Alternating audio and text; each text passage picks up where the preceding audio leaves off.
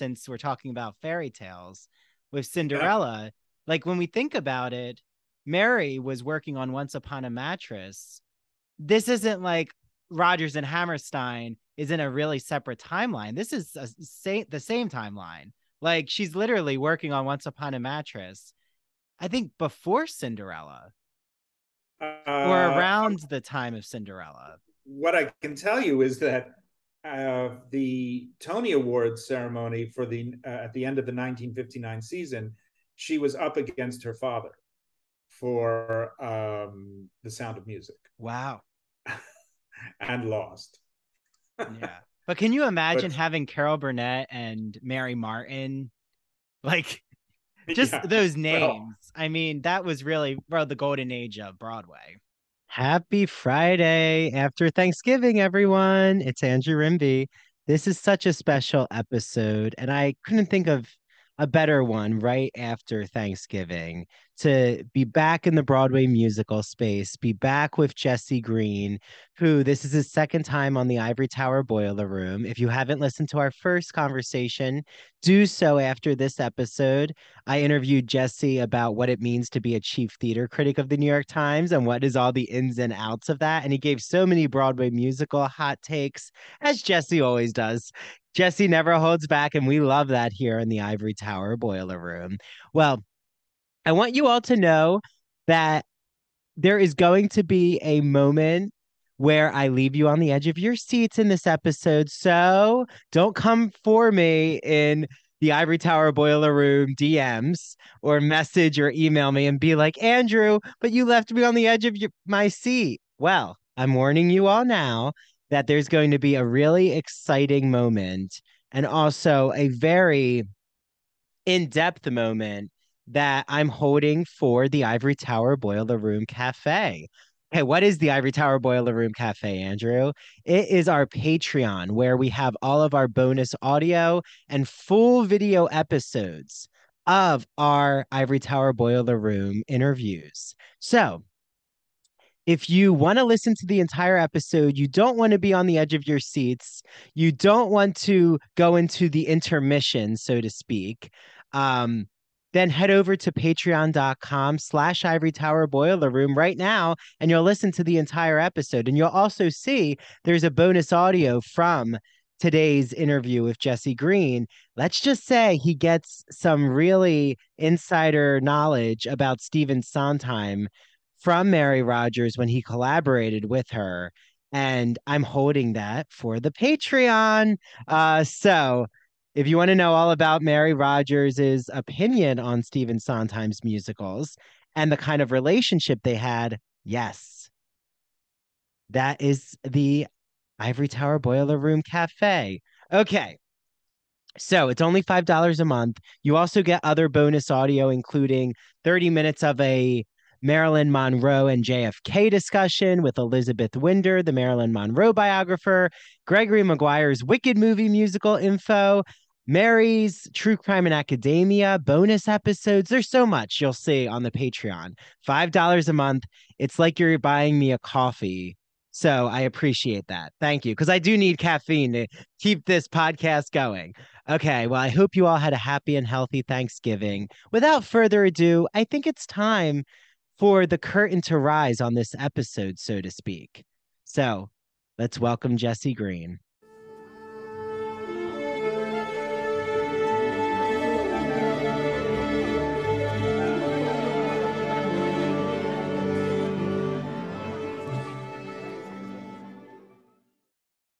Everyone. Welcome back to the Ivory Tower Boiler Room. I love when we bring back guests from our past. It's so nice to see where they are in their journey. So, if you remember, we last had Jesse Green on to talk about what it is to be a chief theater critic for the New York Times. And we're not, you know, detouring far away from that conversation, but today we actually are going to talk about his book that he collaborated um, on and worked with Mary Rodgers, the late great Mary Rodgers. It is called Shy, the alarmingly outspoken memoirs of Mary Rodgers. And if you don't know, Mary Rodgers wrote Once Upon a Mattress. Um, she also wrote the Freaky Friday children's series. and she is the daughter of Richard Rodgers from Rodgers and Hammerstein, and um, the mother of I always say Adam Guettel, but I don't know if that's how you pronounce it. No, how do you pronounce it, Jesse?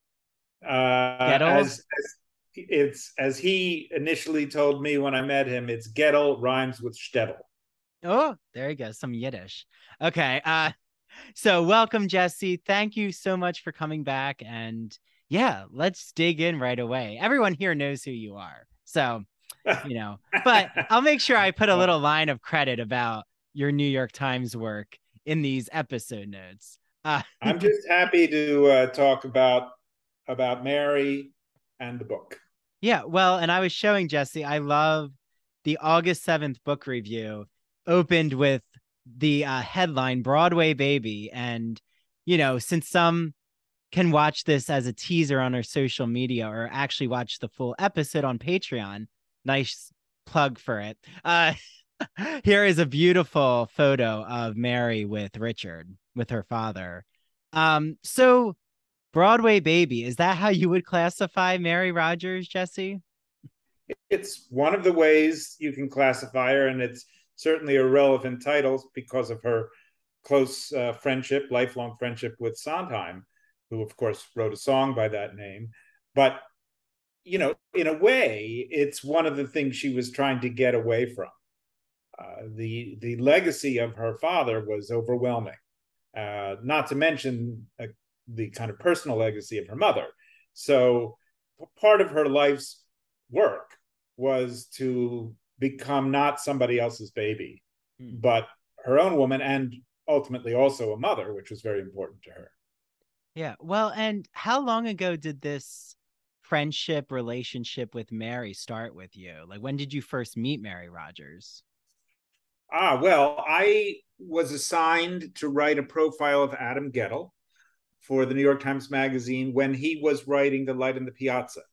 It was at that time in a pre Broadway tryout in Seattle at the Intiman Theater, and uh, in a rather different form from the version that we came to see in New York, but already clearly an amazing new work and uh, not yet Kelli O'Hara in the lead, by the way. Uh, actually, none of the leads except Victoria Clark were yet in in the piece. So uh, I spent some time with him out there and in New York, and uh, wrote about him. And I thought, well, you know, his his mother's very famous. Maybe maybe she and her husband Hank Guettel will tell me something interesting. So I called them up, and she said, "Oh, absolutely, come on over." And basically it was like it, it, was like water gushing from a well. I, I i didn't even have the capacity to get down every interesting thing she and her husband were saying. Some of it really not the kind of thing you would put in a profile um, or the kind of thing you would expect the parents to tell you about their son but uh, all of it really uh, smart um, deeply thought about and wittily explained and just to cap off the the event at the end of our little tea party, uh, Hank uh, said, "Well, here's here's a little file of things you may find interesting," which he put in a neat little envelope for me to take home. And uh, it it introduced me to what I had already heard about Mary and the family in general, which was this what I call this knee jerk transparency. Um, she had grown up in such a stifled and essentially mendacious family, people who kept all their secrets, not only secret from the world, but secret from one another, uh, that she uh, couldn't bear the idea of living that way herself and perhaps overcompensated. But it was delicious. And that's how, that's when I first met her. So that was around 2003, I suppose. And um, we, we became we became friends. I uh, after the piece came out, she loved it. Uh, I don't think Adam loved it, but she loved it, and Hank loved it, and we we got to be friends. Yeah. Well, so do you still keep conversations with Adam, or are you not on that kind of friend like well, a friendship level? It, it was an interesting thing about this book, which um, you know, Mary was very clear she did not want it to be the book her children might want her to write. Hmm. She wanted it to be the book she wanted to write, and she knew there would be a conflict between those two two things. There are things she wanted to talk about that anyone's child would say, "Oh, mom, please don't do that." um, well, what did she, she do? Talk? Did she like tell you details about his brisk or something? Not just Adam. No, this was about everything in her life. I mean, they. You can imagine a kid not wanting a mother to talk about her affairs. You know, but, uh, you know how she comported herself as a young woman between her marriages, mm. about her uh, use of amphetamines, about uh, all kinds of things that she wanted to say. And she felt that her family's many books and biographies and memoirs uh, essentially were fantasies that told nothing true, and that a lot of memoirs that she read were similar and also dry as dust. Mm-hmm. And she wanted none of that. So she actually you know, signed a document saying that the family could not read it until it was done. Wow. Well, um, I mean, it um, called the alarmingly outspoken memoir. So it's true that the transparency is in the title.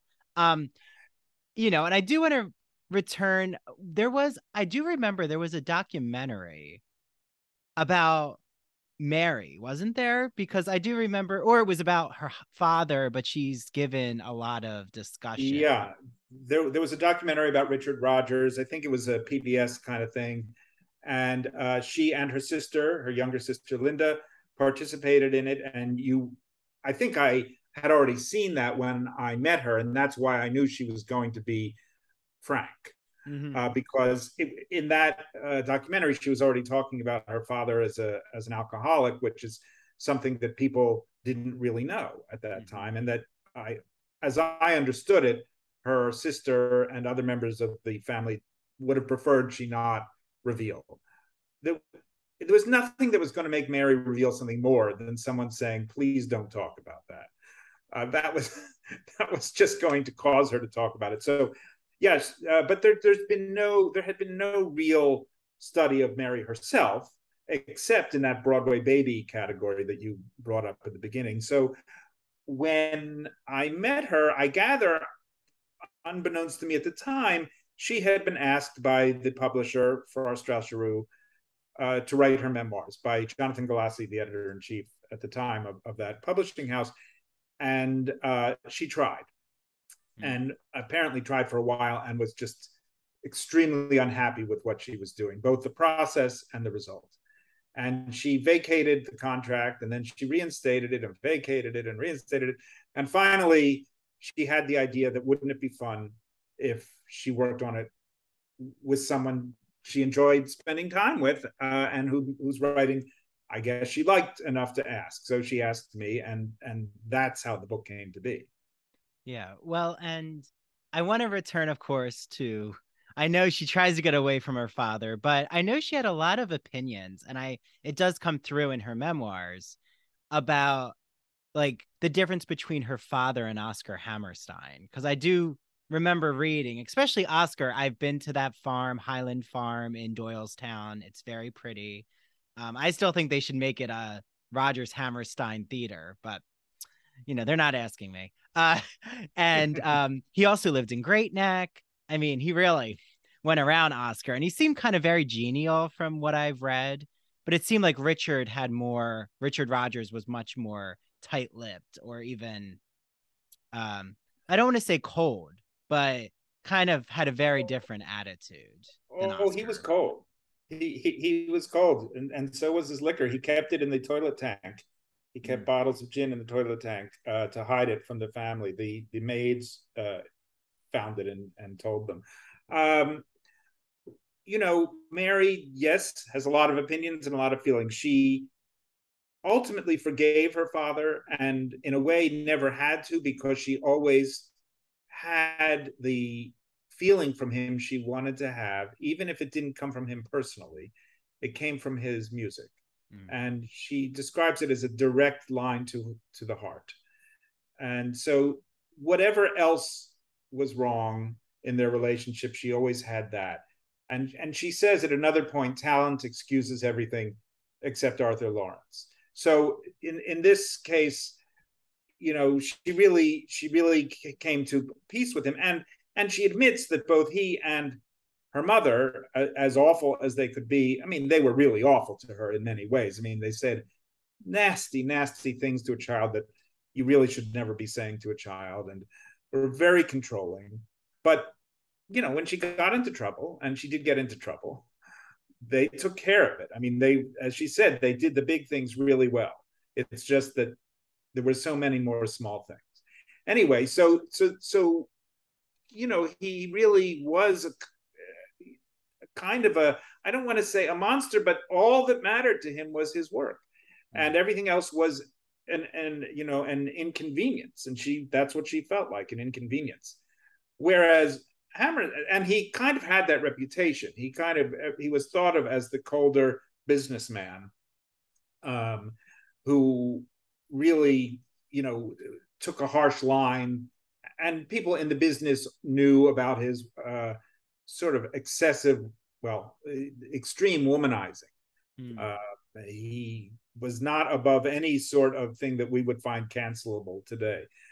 Hammerstein had the reputation of being a saint uh, partly, I think, because of those lyrics, you know, uh, some of which are caricatured correctly as being saccharine, you mm-hmm. know, some of those sound of music lyrics and some of those big hymns that, yeah, you know, the hills are alive with the sound of music. Yes, and you yeah. know, climb every mountain and mm-hmm. things like that. Um, but uh, he just he hid his coldness better. I don't know whether he was how he was with his family so much. She talks quite a lot about it. She had a jaundiced view of what kind of parent he was. And he was personally very nice to her. But mm. the idea that he was the good guy and Rodgers was the tough guy was not correct. They were both tough. They were both really good businessmen, which is why, nearly uniquely among American musical theater composers, they were able to create a great amount of wealth from their work. It wasn't all lost to other people, and uh, and to maintain it well after their deaths. Yeah, their um, estate is going strong and has a big social media presence on Instagram. So, I no, I I say Rodgers and Hammerstein, they really, like you said, Jesse, they were incredible marketers of their material. Well, they the first thing they knew is you have to own your material, mm-hmm. and the, you know very few people have that option when they're starting out. Uh, they didn't either, but they bought it all back. The minute they wrote Oklahoma, they bought back anything that they had, either of them had written before, and going forward, they owned everything outright. They uh, did not have to share with a publisher. They did the publishing in house. They did not. They uh, they own the movie rights. They, that's how it all happened, and it took a lot of nerve, but also a lot of cultural heavyweightness to be able to do that. Yeah, um, and I think so, they were the first, right, to actually write a musical for the film for um the screen and not for an actual stage with Cinderella. Well, no, Cinderella was written for television. Yeah, for television, for the oh, television the screen. screen. Sorry, yeah. I don't mean for the yeah, I don't mean for yeah. the cinema. Yeah, I, well, they may not have been the first, but they were among the first, and it was uh, certainly the most successful one-time performance that had ever happened on television, and and I is still up there today. It's uh, it was an amazing piece of ingenuity for its time, and also a beautiful score. I have to say. Oh, it is that overture. Well, let's go into music because I think this is actually a great transition since we're talking about fairy tales. And now, a message from the Gay and Lesbian Review. Hello, listeners. This is Stephen Hemrick, the publisher of the GNLR, here with a special offer just for you.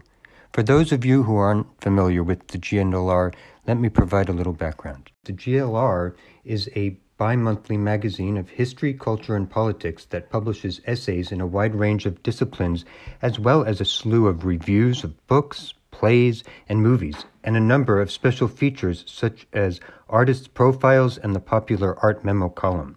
Each issue brings you consistently intelligent, lively, thought provoking articles focused on a unifying theme and brings together the leading minds on the topic. You won't find a lot about the latest dating fads or fashion trends, though you might find articles about online dating as a social phenomenon or the gay influence on 20th century fashion. For example, the theme of the current issue is Queens and Kings, and it features an article by Andrew Holleran about Truman Capote's relationships with glamorous women, the women he called his swans. Now for the special offer. When you subscribe, you'll receive a free copy with any print or digital subscription. That's seven issues instead of six. Visit glreview.org. That's G L R E V I E W dot O R G. Click subscribe and enter promo code ITBR for your free issue. And as an added bonus, you'll receive online access to all archive issues of the magazine. When you need mealtime inspiration, it's worth shopping Kroger, where you'll find over 30,000 mouth-watering choices that excite your inner foodie. And no matter what tasty choice you make, you'll enjoy our everyday low prices, plus extra ways to save, like digital coupons worth over $600 each week. You can also save up to $1 off per gallon at the pump with fuel points. More savings and more inspiring flavors make shopping Kroger worth it every time. Kroger, fresh for everyone. Fuel restrictions apply with Cinderella. Yeah. Like when we think about it, Mary was working on Once Upon a Mattress.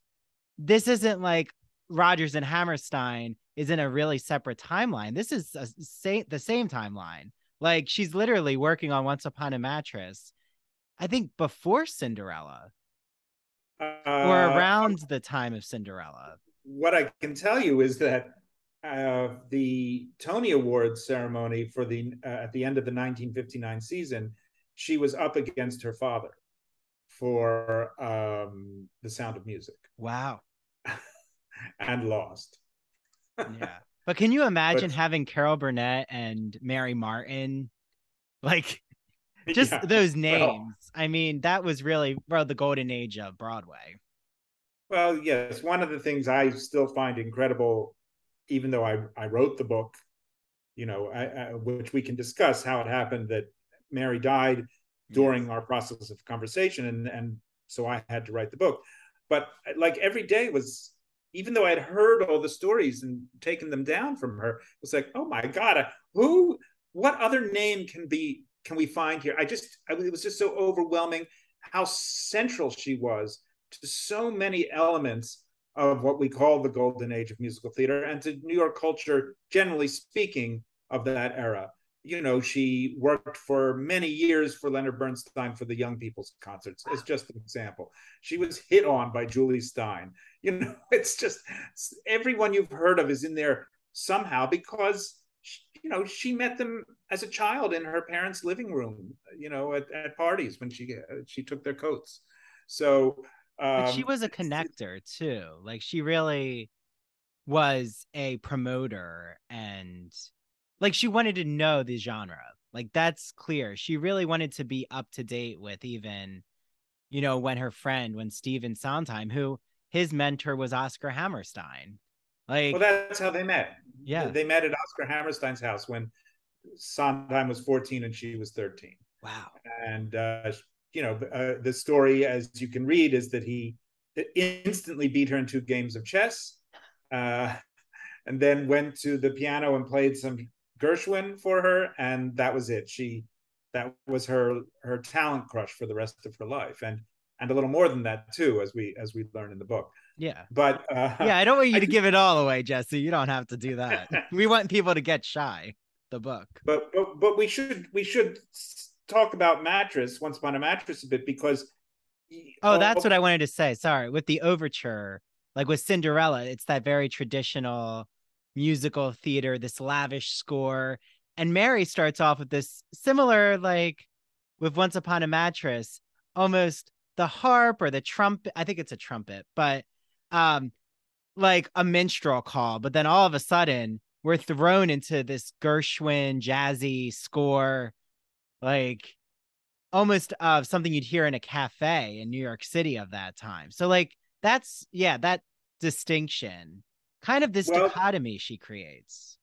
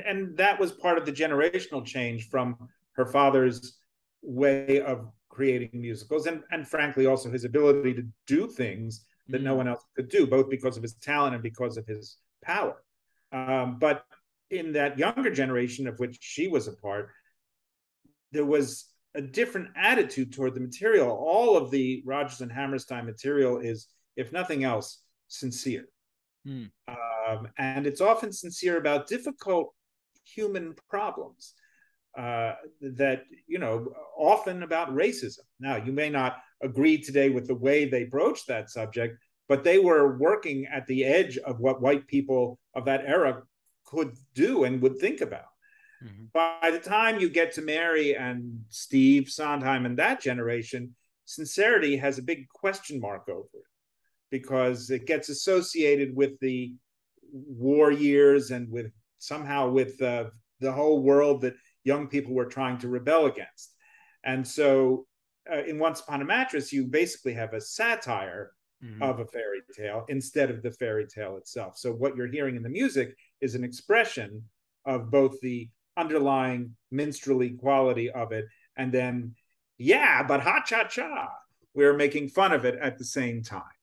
And, you know, the next show she wrote, I think for the very next one was The Mad Show, which was based on Mad Magazine and was a big off Broadway hit. It ran for two years, which eh, completely embodies that stick out your tongue attitude toward the parents. And there was a way in which that's what she was doing. But she had also absorbed the craft and the lessons uh, from her father and his generation. And she knew how to write, she knew how to write a damn good song.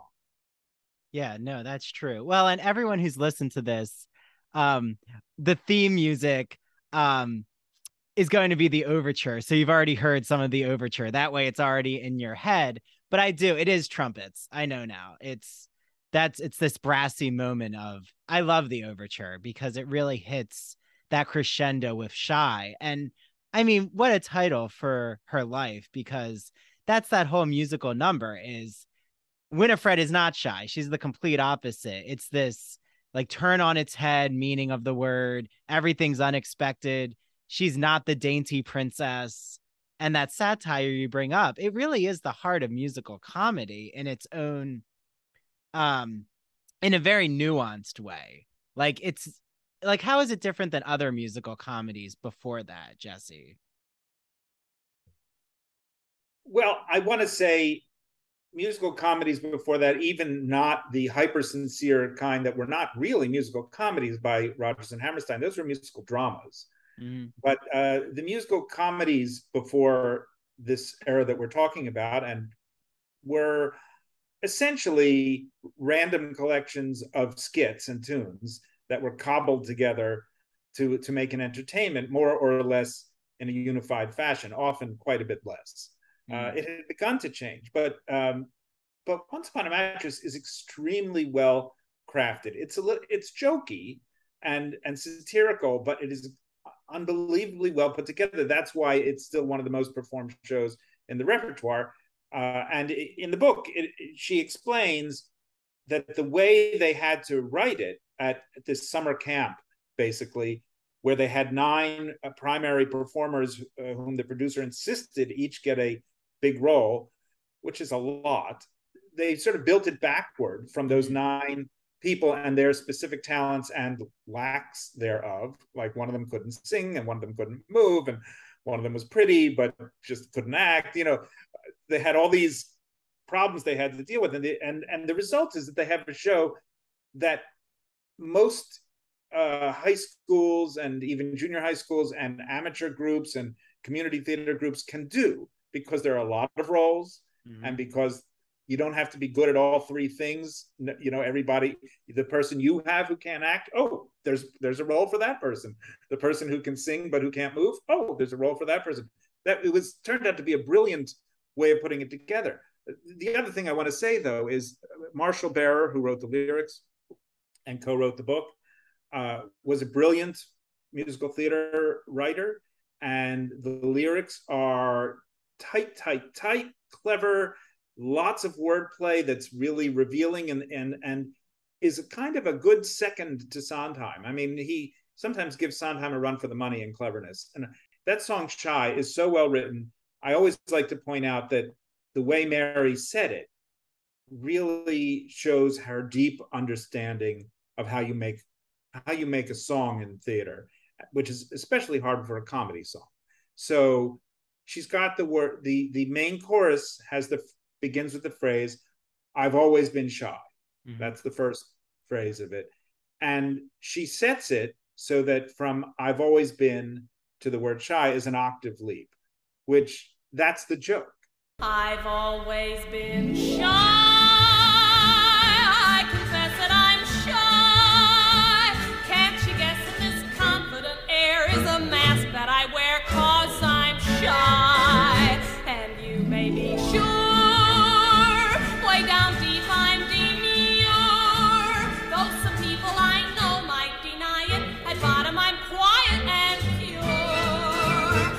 Like, yes. You, the, how do you get the joke musically? Well, you make somebody like bellow this huge note on the word shy. yeah, the filled with yeah, the belting is the satire.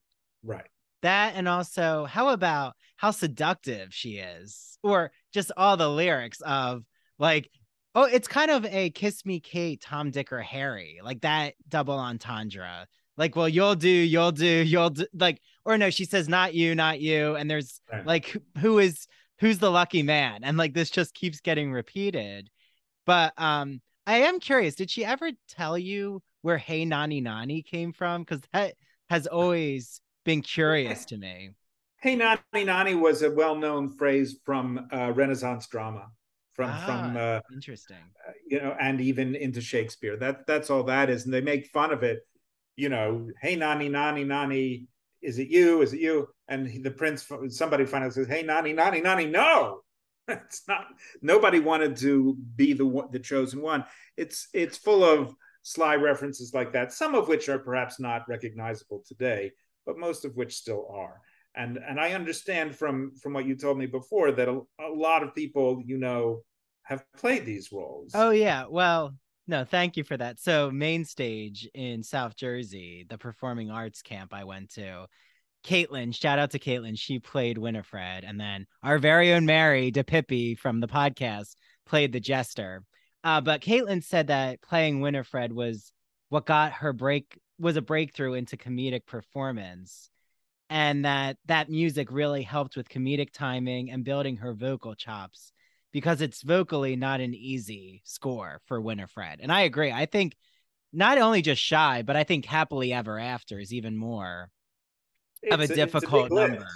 Yeah. It's a big sing, as they say. I, something you you said before brought to mind that I, I should have mentioned. You know, another big in this show is an alto, is a, is a belter.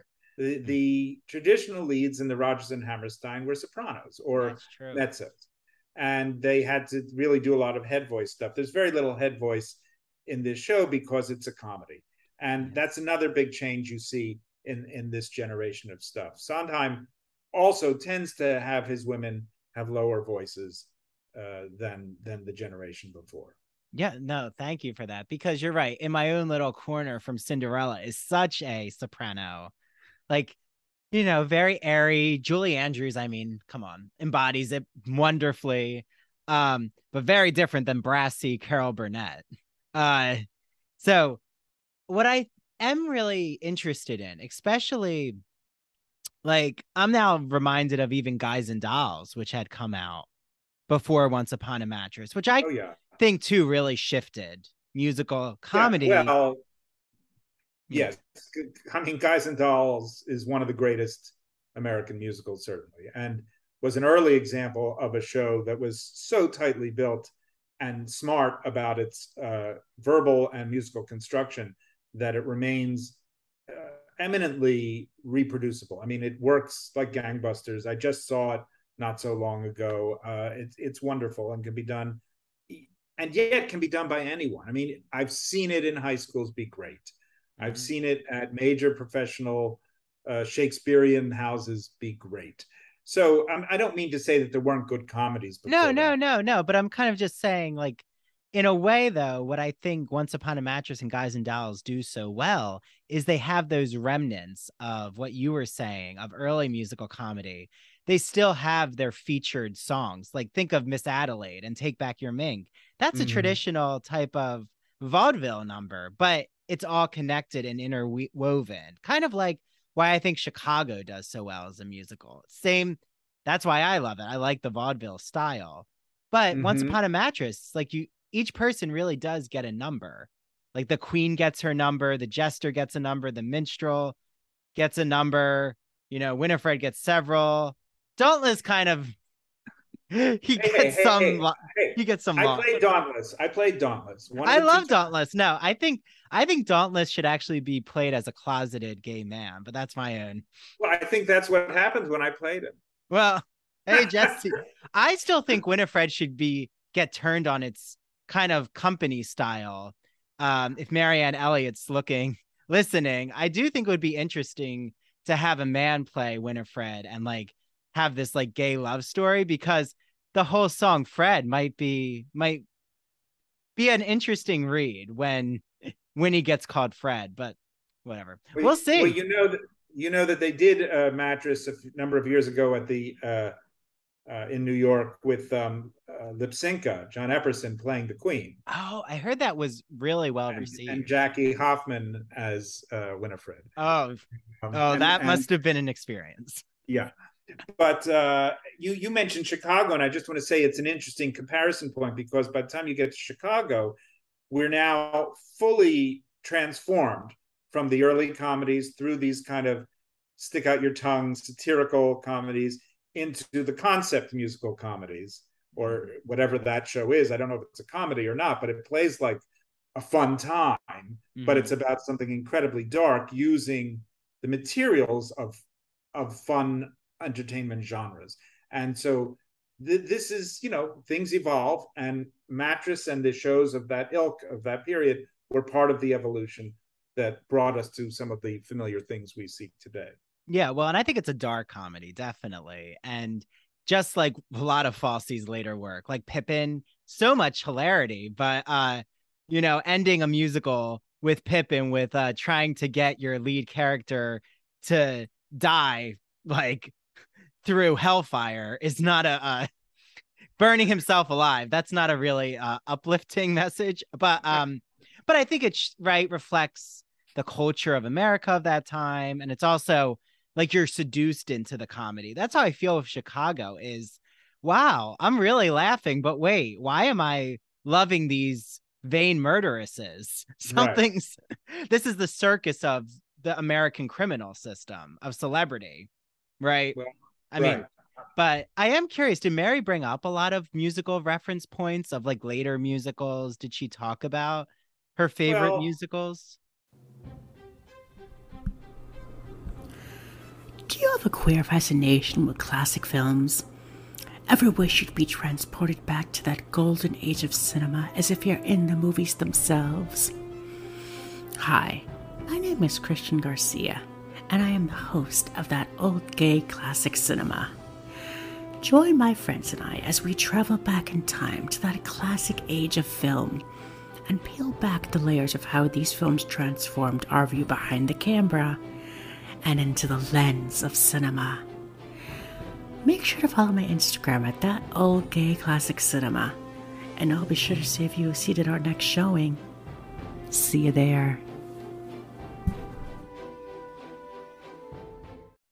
Know she she had a fairly large coterie of young people who sought her uh, attention and praise Mhm. and uh, plus she met a lot of people through her son adam Guettel's work from that generation of people she knew and supported a lot of them and made sure rodgers and hammerstein made deals with some of them so they could continue to work she was very quietly you know helping out with a lot of the younger generation um, i will say she had extremely high standards and in the end there were only a few people in all of the history of musical theater whom she considered to be truly top drawer but she had a great fondness for that second drawer which is where she considered herself to be Mm. Well, do you think did she realize how much she really um shifted the conversation in a really exciting way with even the jazz score of Once Upon a Mattress. And because I remember she I think she was playing Yesterday I Loved You because that really goes against the meter tradition. Mm-hmm. and um her father was actually really alarmed. Like wait why are you not doing 4 4 meters of music? What is happening here? And well yeah. he he he didn't like how she handled the bridge of that song uh, which it's it's there's a it takes quite a leap both in terms of rhythm as you say but also uh, it's an unexpected key change not the con and and you don't really know how is it ever getting back because that's what those songs did. They they always got back. And uh, you you know or at least in that era they did. And he said to her you know why did you do that or something to that effect. And she said, Well, because I thought that would be good. And he said, Well, I wouldn't have done it that way. And she never played him another song. Mm. She just didn't need that voice in her ears. It has to be said, as she uh, matured as an artist, even though most of what she wrote was no longer produced because of various problems with copyright and not not obtaining the rights to the underlying material in time and things like that her music too advanced quite a lot. Uh, it still retained the, in many cases, the grand, the grandness of her father's style, but was so much more adventurous harmonically, mm. and uh, is quite beautiful. And it's quite a loss that we. It's very hard to hear those songs. Yeah, well, I think what I love about even just using "Yesterday I Loved You" is there's even this round, this um round when um Lady Larkin and um oh what's the su- suitor's name? Uh, uh, I'm confusing him with the name of the character I played in another production of Once Upon a Mattress, Sir, St- Sir Studley, but it's not him. It'll come. It'll come to us. Yeah. But, uh, yeah. So her um suitor that she brings back in a little while again in that moment of um yeah jesse's gonna do some research. But uh i love that in a little while gets repeated as he's singing the main chorus. So there's even some really interesting um rounds going. And i love though the shifts. Like see i like that going against the norm. Um yeah, yeah uh, sir sir harry by the way. Thank you um, sir harry. well you know she was partly she wanted to show what she could do, and partly she was responding to what Marshall Barer was handing her in terms of lyrics, and he had a very complex sense of what how you can get drama or comedy out of a song. So they, you know, they were she was very young at that time and was learning at the, from him and with him how to create this material and you know the idea that they did it as quickly as they did is still astonishing considering how well it has lasted. But that's part of why it's lasted too, because it has a very fresh quality. It doesn't feel labored. It's very excitingly new. Yeah. Wait, how long ago was it again for their um, work on Once Upon a Mattress? Well, when they were at this camp called Tamiment, where it was they originally did it, you know, uh, over the summer of of 1958, I think, or nine, um, eight they had three weeks. then, uh, you know, that was just there. And then it, they got uh, commercial producers interested, and George Abbott came on board and he said, Well, all right, I can do it. I've got like eight minutes between here and here. Can you rewrite the whole thing and add five songs and take out eight songs? And they said, Sure. And they did it in another, I don't know, six weeks. They completely remade it. I mean, it was, it's, there's a few things in common, but not a great deal with the original. And then it opened off Broadway and was a big hit, and then they moved to Broadway, uh, where it did not, in fact, make money initially, uh, but obviously has long since made a lot of money.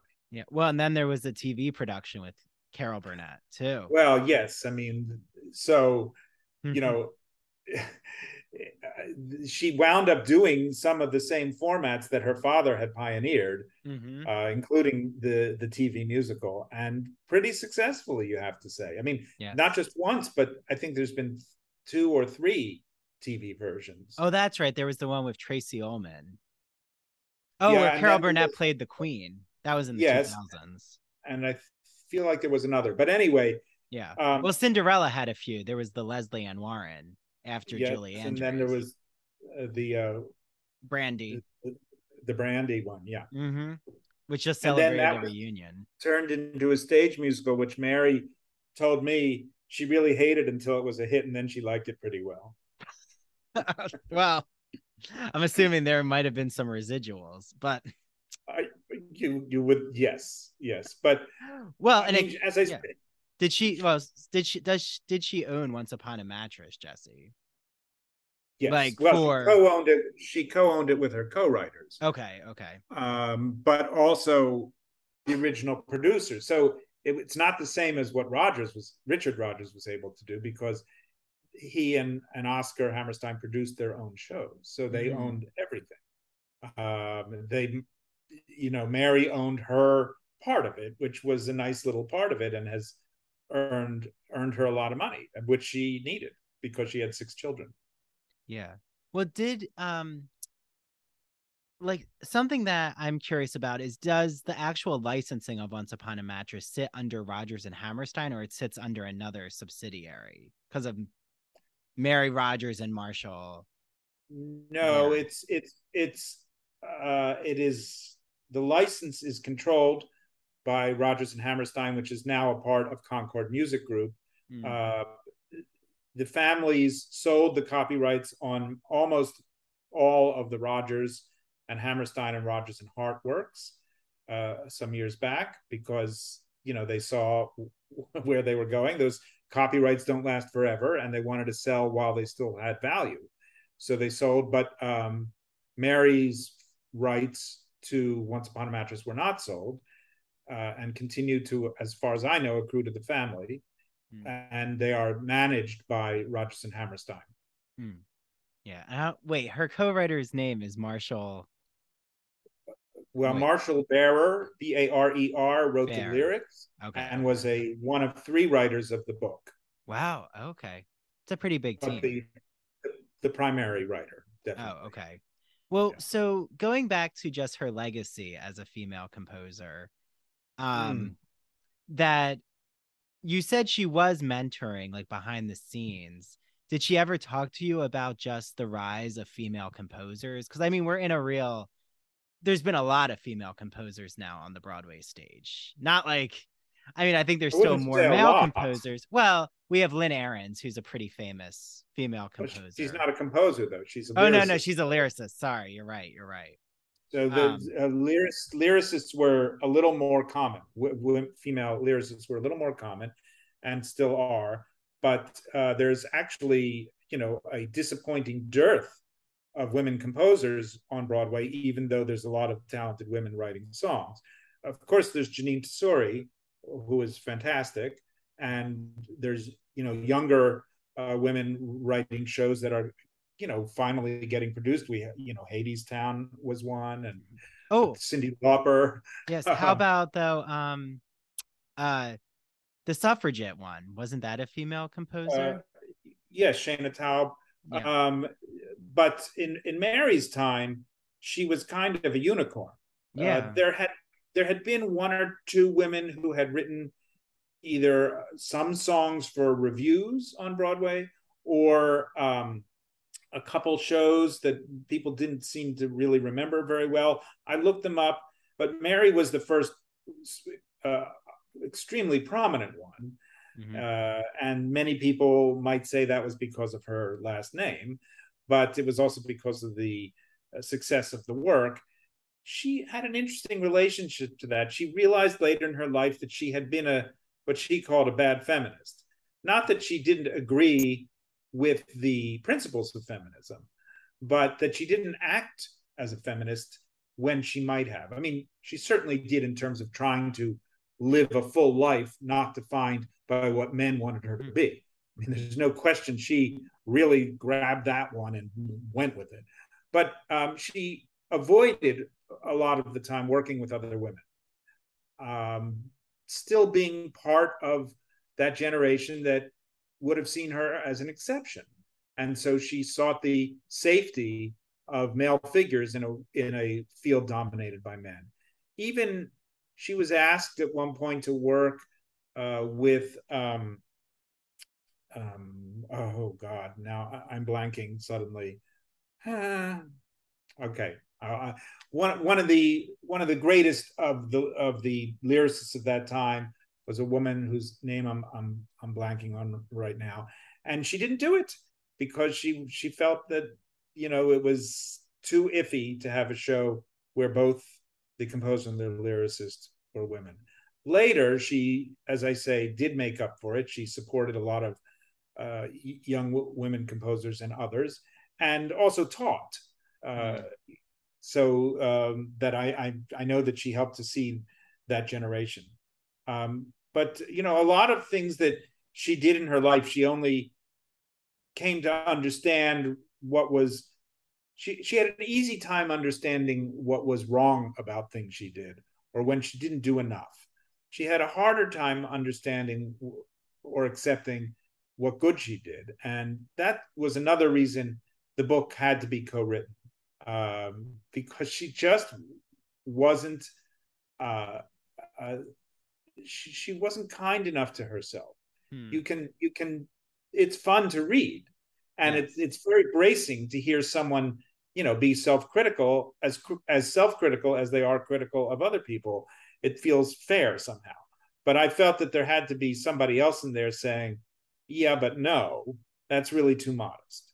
And so you know the these there's the book has an unusual format and one of the reasons for that is to allow me to come in and contradict her or or flesh out some things that she's glossing over.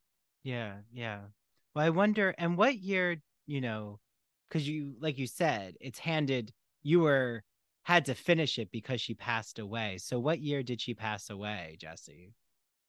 She she died in uh 2014. We we first started talking about the book in 2008. Mm-hmm. Um, and it took four years before she finally decided, yes, let's do it. And then the contracts had to be drawn up, and we started in 2012. So we only had two years together, although it was an intense two years. I spent uh, maybe 10 hours a week with her every week for the entire two years, basically. And uh, we, uh, you know, it's funny. I was just opening up my first email to her I'm going to go away from the screen for a minute. Mm-hmm. Uh, when when I um, when we were going to have our first meeting, and I wrote to her. This was in 2012. Hey Mary, let's start with your mother, shall we? You needn't prepare anything. Just store the word in your mind and see what accumulates. So so that's how we would work. I would sort of prompt her with a theme or a moment or a year, and we would just talk about it and dig into the history and get get her feelings about it all. And at the end of that time, I had 600 pages in in her voice of typed notes that were completely out of order and would go, you know, jump around and go back to things that we had talked about. It was probably such a free it was probably such a free association exercise. It was. It sounds, you were like her therapist it very much we we joked about that a lot and also the way she was sitting on a couch and i was sitting on a chair mm-hmm. with my laptop which is the equivalent of a notebook in fact it was a notebook laptop i suppose and um, you know tell me about your mother it, it, very much was but i and i've never been a shrink but what i can say seems different to me is that we both had a blast we we had so much fun mm-hmm. and uh, to my amazement also you know, some of the stories she told me, most of them were, were ones I had never heard, and they were in many cases shocking, and uh, and in a few cases seemed extremely unlikely. And I would go back and I'd say, Mary, I'm going to have to check on that. And she said, Well, I can't help you. I don't know. I, that's just what I remember. And you know, the ones that I was able to check, which was most of them, they checked out. They there, there's a few that were wrong, and I note them in the book. But for the most part, the most the more un, the more outrageous the story, the more likely it was to be true. Mm. Mm. Well, and wait, was she alive when Fun Home came out, Jesse? I'm trying to remember the because uh, that was Jeanine Tesori, right? It, it was, and I am pretty sure she was. Just we're we're looking this up right now. Um, because I did um, see yeah. that was a very yes. powerful musical. Yeah, well, um, she she thought Jeanine was top notch. Really? Oh, that's yeah. that's nice. Yeah, yeah. As did I. But you you also have to understand, in terms of that young generation, she tried not to be uh, too judgy because she had a horse in the race, uh, mm-hmm. her own son, um, you know, whom she naturally thought was the best of the best. Yes, yes. Well, of course. Well, that's good. You know, it seems like they had such a clearly a close bond and she was fostering his passion. Um, yes, I, I should also say, you know, she had six children, five of whom survived into adulthood, and you know they are all amazing people. They they may not be as famous, but they're all pretty amazing people. And uh, she had a different relationship with each of them, and um, it was an unusual family to say the least, both in terms of its composition and the you know the way they lived. And Mary was away a lot, you know, writing or you know in Hollywood doing movies. She also wrote for movies for a while, and um, it, she she she did not want to raise her family the way she had been raised. That was her top priority, and that is definitely something she succeeded in. Mm. Yeah. Well, and are you okay? Just a few more minutes, Jesse. To I'm fine. Okay. Okay. Just because I do want to, you know, ask you because you said you spend ten hours every week for at least two years with her. Um, you know, how do you feel looking back on your time with her, having lost her? I mean, now it's 2022, but you know, that like even how she would be reflecting on what's going on on Broadway right now. Hi, Ivory Tower Boiler Room audience. It is Andrew Rimby, the director of the Ivory Tower Boiler Room. Welcome to our winter season. And are you trying to stay warm this season? Well, guess what? We have the Ivory Tower Boiler Room Cafe. It is our Patreon where there is so much bonus content. So I'll go over all that. But first, it's only $5, which is less than a latte, a cappuccino, a coffee, a tea, basically anything now because, you know, we have some inflation going on. So Join us on our Patreon, patreon.com slash ivory tower boiler room. What do you get? You get Gregory Maguire giving us all the scoop on the Wicked movie musical. You get Jesse Green giving us his hot takes on the Broadway musical. If you don't know who Jesse is, well, you should because he's the chief theater critic of the New York Times. You get all the JFK and Marilyn Monroe scoop from Elizabeth Winder, a Marilyn Monroe biographer. So much more. You get all our video interviews. You can see everything, including the bonus content. And Mary's going to tell you from True Crime and Academia what you get later. But if you're not following us on social media and seeing our video teasers, well, you need that to stay, you know, nice and energized on these winter days. So follow us on Instagram and TikTok at Ivory Tower Boiler Room. While it's still here, why don't you follow us on Twitter at Ivory Boiler Room? And here's my chief contributor, Mary. Hey, true crime friends and Ivory Tower Boiler Room friends. Like Andrew said, you're going to get access to all of this bonus content. That includes True Crime and Academia. So, not only will you have access to the bonus episode each month, you will also have video access to the interviews that I conduct on my podcast once a month. You get all of that extra content at your fingertips whenever you feel like watching it, literally for a cup of coffee so why don't you just buy us one? That'd be so nice. We would appreciate that because we love your support already, but we could use a little bit more if you don't. Oh, mind. yes, we could. And also, hey, do you all know you can actually DM us questions at our social media channels? Yes. Also, why don't you ask us questions with our social media posts? We love it. We even shout out questions on our episodes. And if you want, you can always email us at ivorytowerboilerroom at gmail.com to actually order our merchandise. So mm-hmm. we have hats, we have t-shirts, we have posters, we have everything. If you want any merchandise with the Ivory Tower Boiler Room logo, we're going to make it happen for you. Okay. On that note, happy winter season, everyone. Happy winter.